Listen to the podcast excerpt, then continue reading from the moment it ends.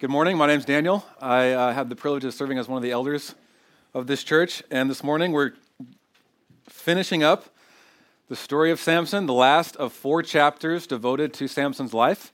So if you haven't yet, I invite you to grab your copy of God's Word and open with me to the passage that Kaylee just read aloud to us Judges 16, verses 1 through 31. If you don't own a Bible, know that there are some provided on the bar in the room off to my left. We'd love to gift you with one as our gift to you. Uh, like I said before, Judges is the fourth, uh, Judges 16 is the fourth chapter devoted to Samson's life. It's the last chapter. And, and up to this point, uh, we've seen some interesting things in Samson's life. Three weeks ago, Nathan began the story of Samson looking at Judges 13. The, the angel of the Lord coming down to Samson and, and promising, prophesying to this guy named Manoah and his wife that although Manoah's wife was barren, she would conceive and have a son, and he was to be a Nazarite from the womb, meaning he was to be set apart. He was not to cut the hair of his head. He was not to eat strong, or excuse me, drink strong drink or have wine. He was not to eat anything unclean. And the angel of the Lord prof- promised to Manoah and his wife that this Samson would begin to save Israel from the hand of the Philistines. The Philistines who had been ruling over the people of Israel at this point for 40 years. And although at the end of Judges 13, it, the, the narrative describes that the Spirit of the Lord begins to stir into Samson, and we might think this is promising. This, this angel delivers this long awaited deliverer. He's going to be empowered by the Lord and the Spirit stirring upon him. Chapter 14 begins by him going to a Philistine town and looking to marry a Philistine woman. He's not seeking to deliver them, he's wanting to marry one. And Judges 14 continues where he's telling a riddle at his wedding, and uh, people answer his riddle by trickery and manipulate Samson. And in hot anger, he strikes 30 men down and returns to his father's house. And Samson's wife is given to his best man. The next chapter, chapter 15, the chapter that Will looked at last week, there's a cycle of vengeance that happens where Samson, because of his wife given away, he goes and he has, he wants to instill vengeance and justice on the Philistines. He captures 300 foxes. He ties their tails together, he puts a torch in the middle, and he sets them free and burns their crops. Well, to get vengeance on Samson, the Philistines burn his wife and the wife's father. Well, to get vengeance on that, he strikes a thousand down with the jawbone of a donkey. It's a crazy, bizarre story of going back and forth. But at the end of Judges 15, we see the first time that Judges records Samson calling out to God. Samson's very thirsty. He's tired. He calls out to the Lord. He says, You have granted me this great salvation by your hand. Shall I now die of thirst? And God split open the place, and water came from it, and he drinks from it, and his spirit is revived. And it seems like Judges 15 kind of leaves us at, all right, for the first time now, he is called out to God, Samson has, as Judges has recorded. Is Samson going to change his ways? Is he done chasing women? Is he done with vengeance? Is he done self serving? Is he now going to finally begin to save the people of Israel from the Philistines? Is this kind of a turning point in his life? In the very next verse, Judges 16:1, he went to Gaza, he saw a prostitute, he went into her. Now, I think it, it, it might be important to pause briefly here and, and just acknowledge that hearing this or reading this in your scriptures is may, might make you uncomfortable. It's pretty vivid. It might be a little coarse. Right? Hearing about a judge, this man of supposed guy who's supposed to deliver the people from the enemies going into a prostitute, that might make you squirm a little bit in your seat as you're hearing that in a sermon. But I think this would be a good time to remind you that as a church, we, we preach from, we read publicly, we use the English Standard Version or the ESV. And we do so because it's more of a literal translation and more of a word for word translation. And other translations are more are are good for reading through. They some, seemingly might be a little easier to read at times, like the New Living Translation. Some of you guys might use that, or the New International Version, the NIV. And these translations, they have the same thought. This is how they translate it to give you a better perspective. They say he saw a prostitute and he went in to spend the night with her. Right? So it's the same idea, but it's just conveying differently because they're taking the thought and translating the thought. Or he went and spent the night with a prostitute. that's seemingly a little easier to hear, but in the original language, the Hebrew says, if you were to translate it, he walked Samson, Gaza. He saw there, woman prostitute. He came onto her, went into her. So you see how the ESV is more of a literal translation, more of a word for word translation. So I just wanted to pause there briefly and explain kind of why the wording is the way it is in this verse, uh, and, and briefly describe this is why we use the ESV. It's more literal, and sometimes it presents some things that we need to study more deeply, but it is more of a word for word translation. Does that make sense? Okay. Well, this is very similar, I think, Judges 16.1 to what we see with Judges 14.1, where now Samson goes to a Philistine city. He sees a woman and he wants her. Right? Judges 14.1 describes Samson goes to the city of Timnah. He sees a woman, and remember, he tells his dad, Hey, dad, get her for me as my wife. But now we see Samson has digressed a little bit.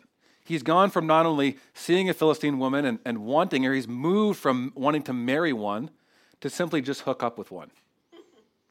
Now, Gaza was an important city in amongst the Philistines. It was probably the most distant city from Samson's home, and some people believe that this was a symbol for how far Samson had drifted from God.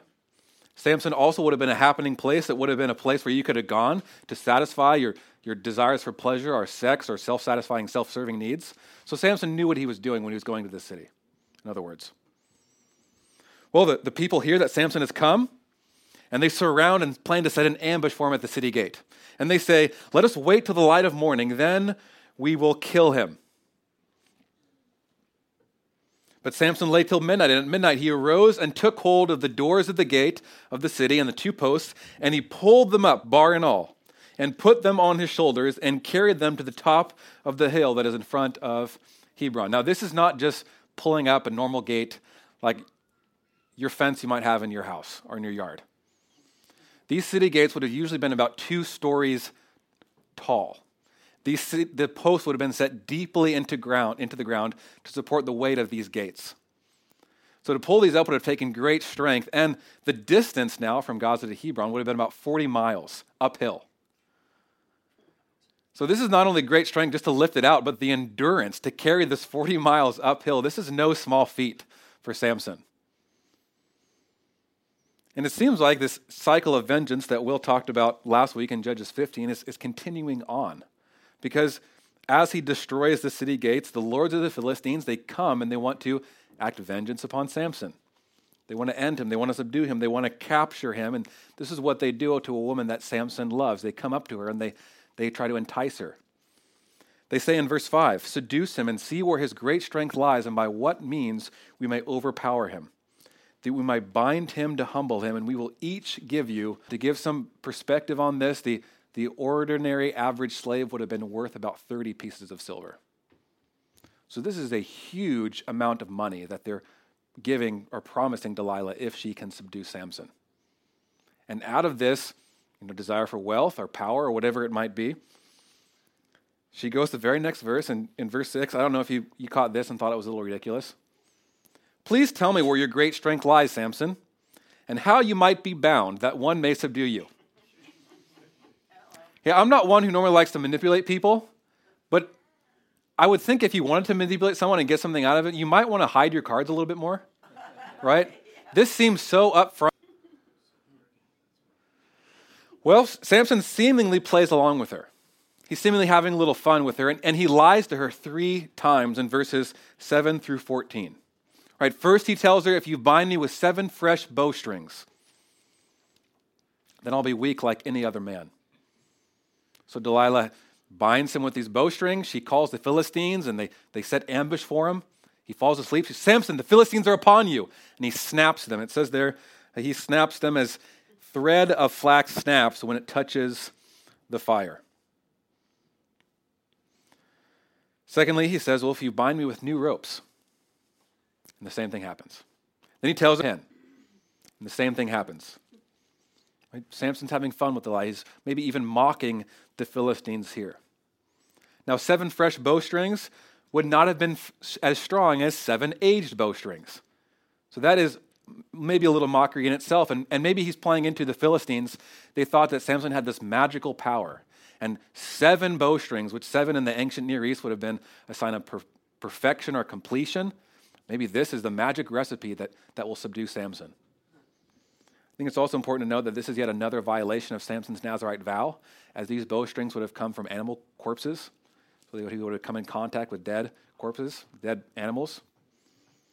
Secondly, it seems like that the men of Judah also bound Samson with seven fresh ropes, right? And he just broke them free like they were nothing. The third lie, the, the narrator seems to give us a clue, however, on Samson's foolishness. And it's, it was interesting to me as I was studying this that the same Hebrew phrase for made them tight with the pin is the same phrase that was used in the story of Jael and Sisera. Remember that story? Where Jael drives a tent peg through Sisera's temple. She kind of deceives him and tricks him. That phrase, drove the peg, is the same phrase that was used in both of these instances. So, although Samson is seemingly mocking the Philistines, the narrator is showing us that Samson is seemingly too ignorant or too arrogant to. This is, this is the closest thing that we've gotten so far, is talking about his hair, right? This Nazarite vow. He, like Sisera, will soon too be tricked by a woman and humiliated. And like Samson's wife does to him in chapter 14, Delilah now lays this guilt trip on him in chapter 16. She said to him in verse 15, How can you say, I love you, when your heart is not with me?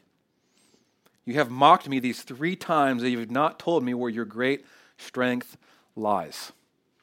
Doesn't this sound similar to Samson's wife request of Samson as he's hiding the riddle from her? She says, You only hate me. You don't love me.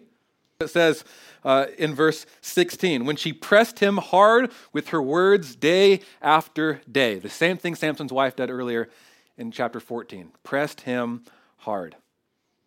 And like Samson caves to his wife in chapter 14, he caves to Delilah in chapter 16. It says, his soul was vexed to death.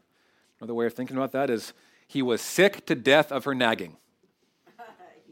She wore him out. He couldn't stand it any longer. So he told her with all of her heart in verse 17 A razor has never come upon my head. For I have been a Nazarite to God from the mother's womb. If my head is shaved, then my strength will leave me, then I shall become weak like any other man.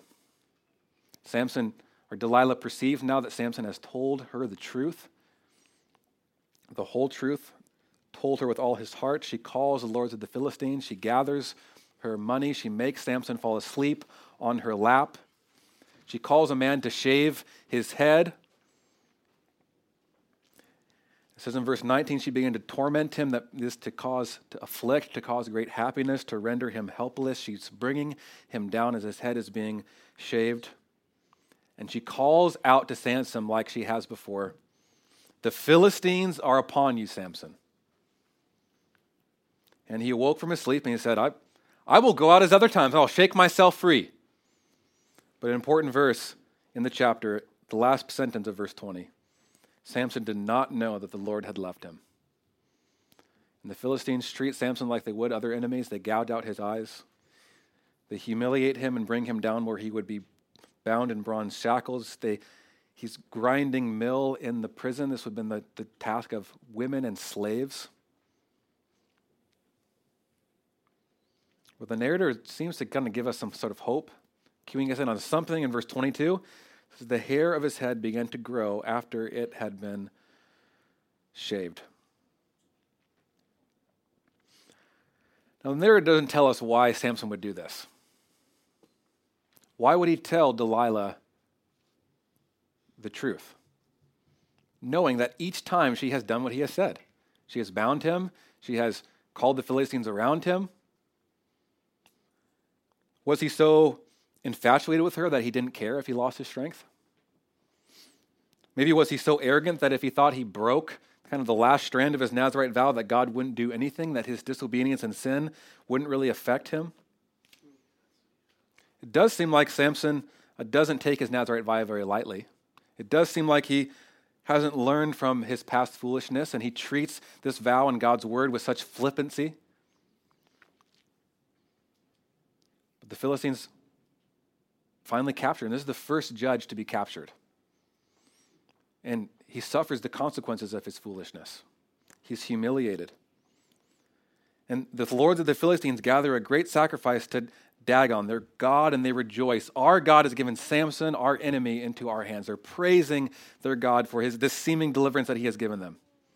And when the people see Samson, they praise their God, for they say, Our God has given our enemy into our hand, the ravager of our country, who has killed many of us. And after their hearts were merry, or they were in good spirits, in other words, they might have been full, entertain us. So they bring Samson out and they make him stand between the pillars of the house, which was probably a large temple. We know it was a large temple because it's recorded there that 3,000 men and women were, were there and looked at Samson while he entertained. But Samson directs a young man to place his hands on the pillars where the temple rested while he is entertaining the Philistines. This chapter, verse 28. Samson called to the Lord and said, O Lord God. O Adonai Yahweh. That some translators translate this, O sovereign Lord. Please remember me.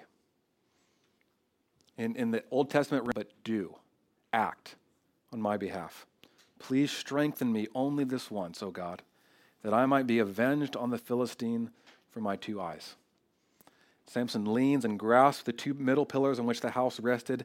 He leaned all his weight on them and he cries out, Let me die with the Philistines. He bows with all his strength, and the house fell upon the lords and upon all the people who were in it. So the dead whom he killed at his death were more than those who he had killed during his life. Then his family members come and take his body and bury him with his family. And the narrator records, repeats that phrase again, and he judged Israel 20 years. And that's how the story of Samson ends. Right? In Samson, you have this incredibly gifted, powerful man, gifted by the Holy Spirit, called to be set apart and to begin to set deliverance to the people of Israel from the Philistines.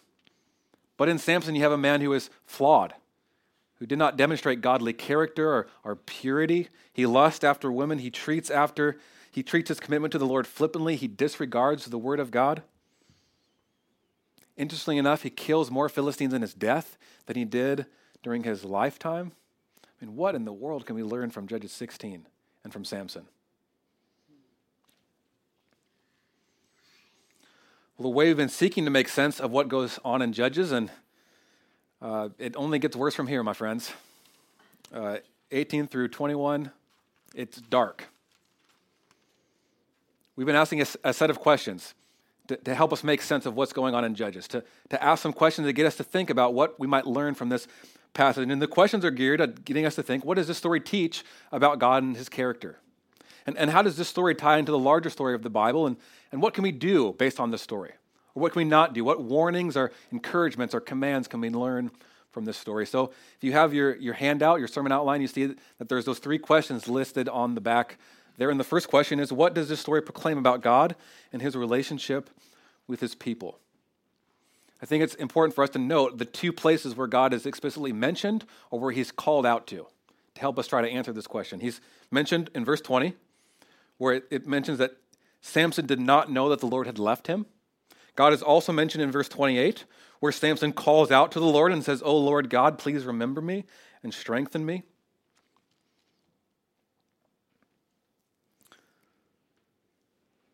And those are the two places. Right? So based on that, how can we what can we glean from the story of what does this story show us about how God relates to his people? And I love what Will said last week based off the story of Judges 15 that we have to be careful looking at God's word and, and especially stories like this that are descriptive, that we don't read too much into it. We don't put something in there that the text might not say. That we don't say, well, this is what God's motive was, this is why he did what he did. Remember that as, as he said last week?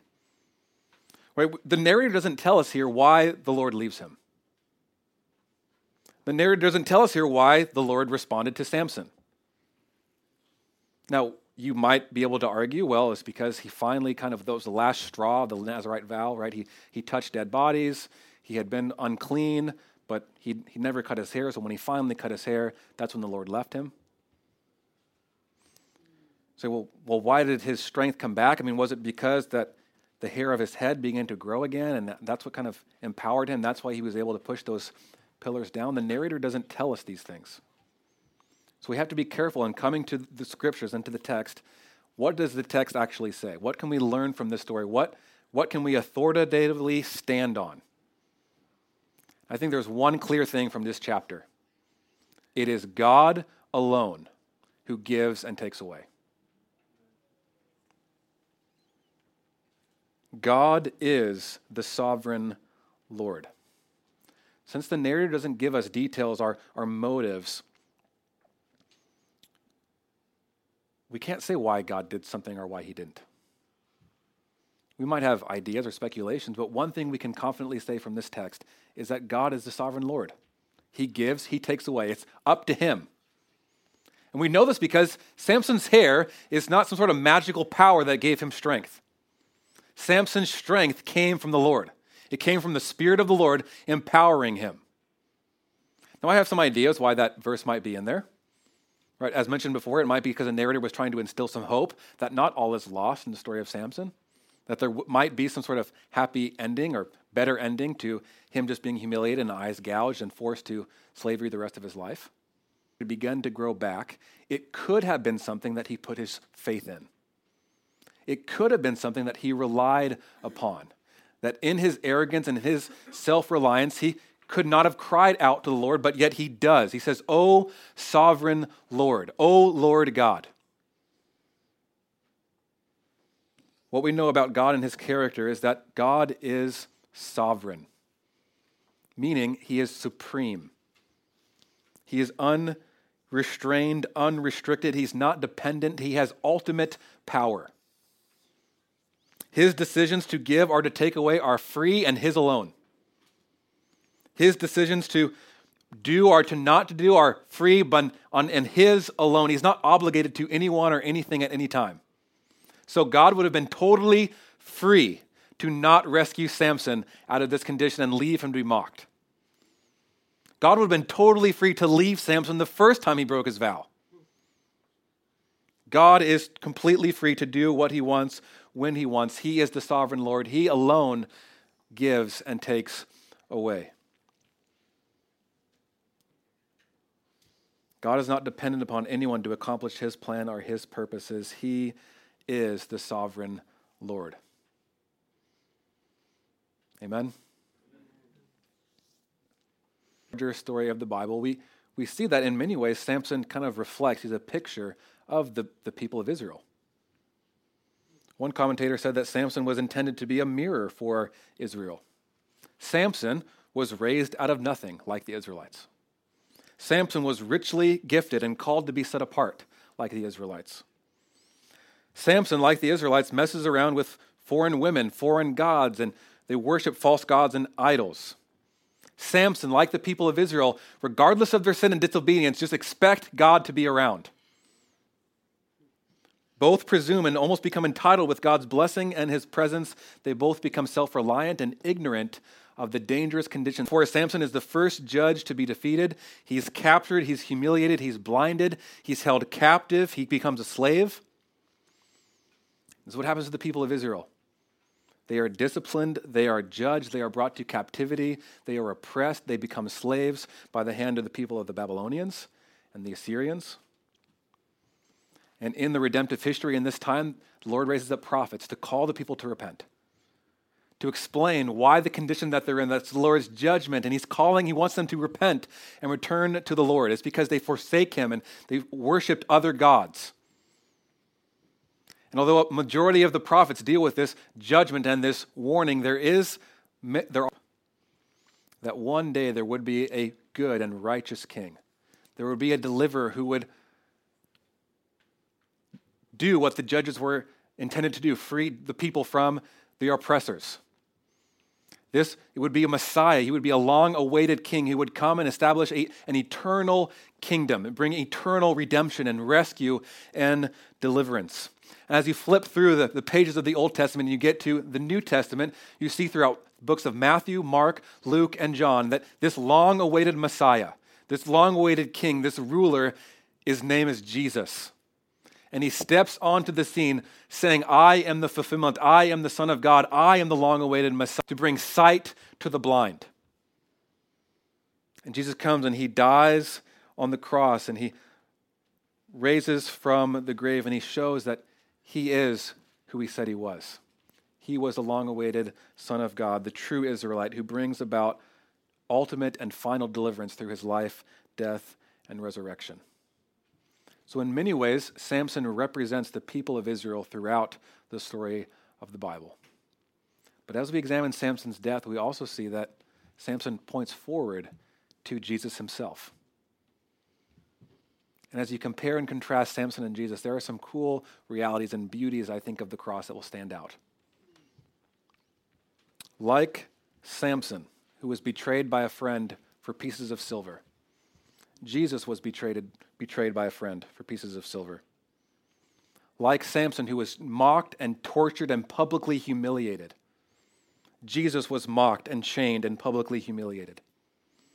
Samson died with his arms stretched wide. Jesus died with his arms stretched wide on the cross. Samson died collapsing the temple of Dagon, proving that it was God who was faithful, it was God who was most powerful. Dagon is nothing compared to the power of God. Jesus on the cross renders the powers of this world, sin, he humiliate, he brings them to shame on the cross. And while Samson points forward to Jesus, he pales in comparison to Jesus. Samson was a flawed man consumed with chasing women, and he gets captured and dies. In his foolishness, he's mocked and humiliated. But we know Jesus did not die unwillingly. It was the foreordained plan of the Father, and it was by his obedience and according to the wisdom of God that he was killed. Samson's death was limited. It only began to bring about deliverance from the Philistines. Jesus' death was once and for all the defeat of our enemies, this world. Samson's greatest moment of his life was his death. His death is what begins to bring about deliverance that the angel of the Lord promised to his mother that he would begin to bring deliverance from the Philistines. Samson's death is what brings about hope through sacrifice, but it points forward to the ultimate self sacrificial death that brings hope and rescue to God's people because Jesus is the far greater Samson. Jesus' death brings ultimate hope and rescue, but unlike Samson, Jesus did not stay dead. Unlike Samson, Jesus' death is not the end of his rule. Because after three days, Jesus rose from the grave and he proved himself to have power over the grave. Jesus' death and his rule and reign goes beyond the grave, not just up into it.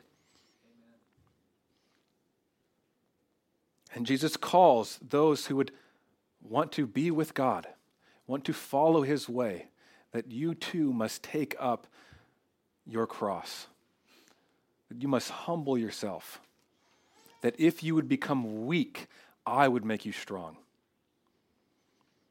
That if anyone would come to an end of themselves, they could experience knowing God and being with Him forever. And I believe this story presents this presents both an admonition and an exhortation. This is how we're going to answer question three. It presents a warning because it shows the danger in the foolishness of self reliance and blatant disregard to God's word and will. Samson told Delilah about his strength as being a Nazarite to God from the womb, and yet still fell asleep on her lap. My friends, this is what sin does to our hearts. It deceives us, it lies to us, it lulls us to sleep while we are falling asleep in the hands of our enemy. Who are gifted, who are successful, who have great power, are ignorant to the great danger of self reliance. We know some of the most wealthy, well off, successful, comfortable people tend to be those who are most far from God. Why? They don't need him. They can rely upon themselves and depend upon themselves. And my friend, this is a dangerous spot to live in self reliance, self sufficiency, to be, to live and act apart from God's word as you, as if you are your own Lord and Savior. Judges 16 presents a warning that do not presume that the Lord will always be with you. Because if you do not repent, there will come a time where you will be apart from him forever.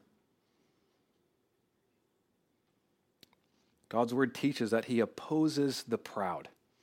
We see that so clearly in the life of Samson. But the second half of that verse that's quoted in James and 1 Peter, I believe is that encouragement or that call that we can learn from the story. Although it says God opposes the proud, the second half of that verse is he gives grace to the humble. Judges 16 calls us to humble ourselves before the Lord, to cry out to him, to put to death ourself, and to live for him. We know that becoming a Christian throughout the Gospels through Jesus' teaching means that following Jesus, you take up your cross, you follow him, you die to yourself daily, you put to death your selfishness, your self reliance, your self righteousness, you put to death the things that are keeping you from following him. You turn from yourself and you look to Jesus and you begin to walk in step with him. Following Jesus means that you admit this, your sins, which are the things you do that are against God's word, and you admit the things in which you sought to obey God from the wrong motives. Both are sins. One is called unrighteousness, the other is called self righteousness. And Christians confess both of their unrighteous deeds and their self righteous deeds before God. They do not seek to take God's presence and grace for granted. They admit that they are totally dependent upon the sovereign Lord. They confess that their gifts, their life, their successes, and their failures are from God alone, and He alone gives and takes away. He alone has that power. They confess that everything good in their life is by grace alone, and everything taken away is also by God's grace. It's a form of His loving discipline. So, as Christians, we should read Judges 16 and be humbled as we read the story of Samson and his death, knowing that it is only by God's grace. It is only when we humble ourselves and we see our self righteousness that, that enables us to conquer pride and fits of anger and jealousy and strife and lust that we see in Samson. But the story of Samson also humbles us because we know too that we too have sinned against God. We too have lusted after things that are against God's word. We too have acted in ignorance or defiance of God's presence, yet God still hears Samson's prayer. You would think, after all Samson has done, the flippancy he's treated God as God's word, the, the ways he disregarded his Nazarite vow, yet God still responds and hears his prayer. That should provide great hope and humility to us, shouldn't it?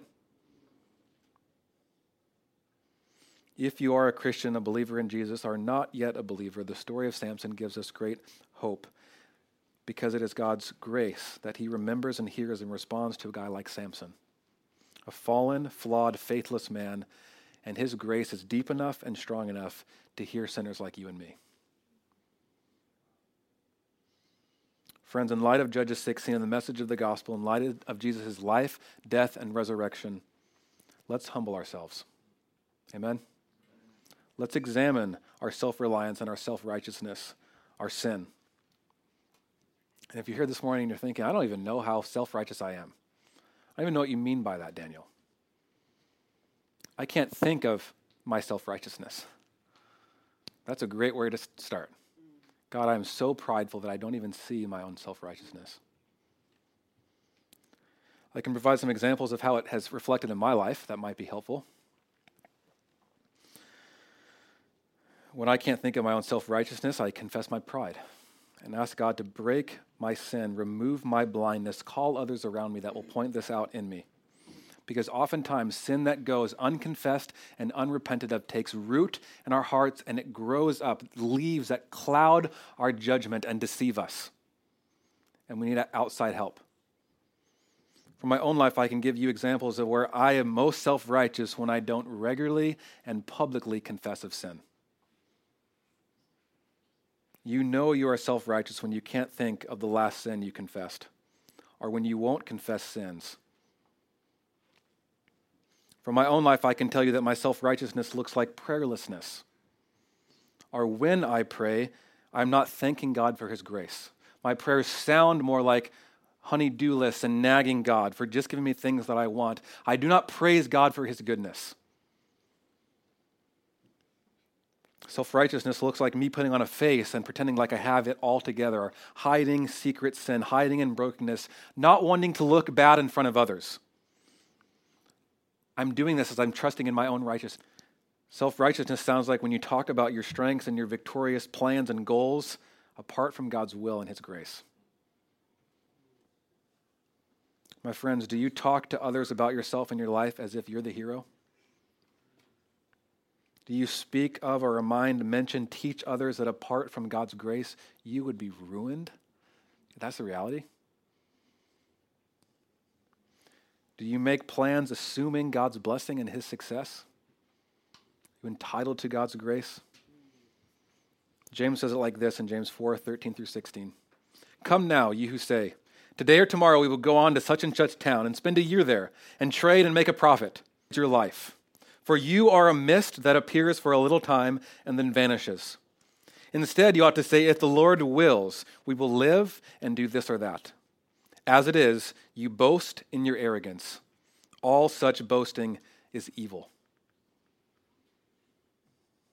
My friends, let's humble ourselves, meaning let's confess of our sin and be open with our weaknesses and our flaws, our self righteousness. Let's not try to hide in who we are and pretend in our own self righteousness. We have the righteousness of Christ. Let us not make ourselves look like the heroes of our lives. It is only by God's grace that we are who we are. It is only by God's grace that we're still sustained, sustained and living. Let's not play around with the toys and trinkets of this world, consumed with lusts and selfishness and taking God's presence for granted in the risk of losing Him. Friends, don't wait till it's too late. If you have not ever for the first time confess of your sins and your self righteousness and come to Jesus. I do not know what today will bring or tomorrow will bring. You do not know when you will stand before your, your judge, your creator, and have to give an account. Do not presume upon the Lord's presence because there may be a time, if you do not repent, where he will leave you and you will leave him. But Christians, let's not get fooled that because we confessed of our sins one time, that we're good. Right? Martin Luther said all of life is to be one of repentance. All of life is mortifying sin. As we wrestle and battle with our flesh and our old tendencies, so let us confess and repent of, our, of ourselves, take up our cross, and follow Jesus humbly, self sacrificially, knowing that it is for the glory of God and our greatest joy as we ponder and experience and enjoy God through Jesus and the work of the gospel, let us worship the sovereign Lord with more depth, with more passion, with more commitment. We repent and increasingly over time. Amen?